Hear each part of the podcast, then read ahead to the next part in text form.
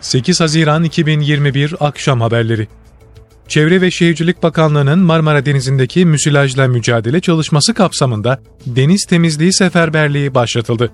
Marmara Denizi'ndeki müsilajın tamamen temizlenmesi için 7-24 esasıyla acil müdahale çalışması yapılacak.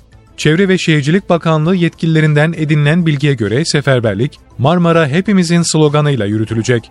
Temizlik çalışmaları İstanbul'da Pendik, Kocaeli'de Karamürsel, Bursa'da Mudanya, Balıkesir, Yalova, Çanakkale ve Tekirdağ'da da eş zamanlı yürütülecek.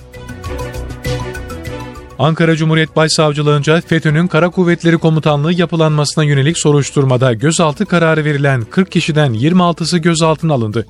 Başsavcılıktan yapılan açıklamada terör suçları soruşturma bürosunca FETÖ'nün Kara Kuvvetleri Komutanlığı mahrem hizmetler yapılanmasıyla irtibatlı olduğu anlaşılan ve kontrollü sabit telefon üzerinden örgütün sivil imamlarıyla iletişim sağladıkları tespit edilen şüpheler hakkında soruşturma başlatıldığı kaydedildi.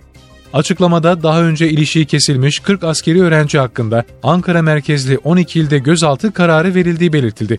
Ankara Emniyet Müdürlüğü Terörle Mücadele Şube Müdürlüğü ekiplerince 26 şüphelinin gözaltına alındığı, firarilerin yakalanmasına yönelik çalışmaların devam ettiği bildirildi.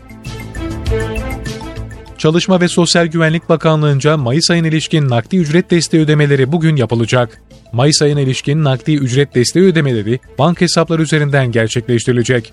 Sistemde IBAN bilgisi eksik veya hatalı olanlarsa ödemelerini PTT aracılığıyla alacak.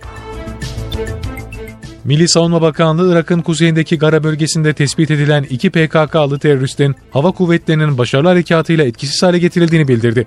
Bakanlıktan yapılan açıklamada teröristler için hiçbir yer güvenli değil.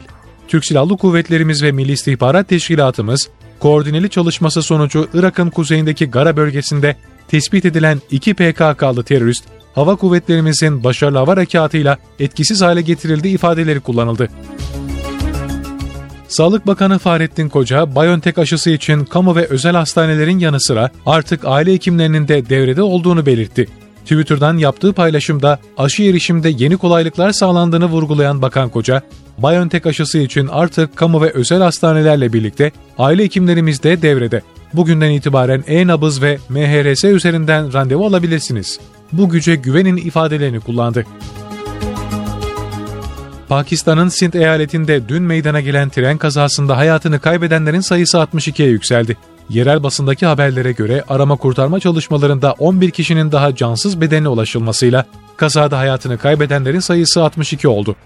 Tren kazası sonucu yüzün üzerinde kişi yaralandı. Yaralılardan bir kısmının durumu ciddiyetini koruyor.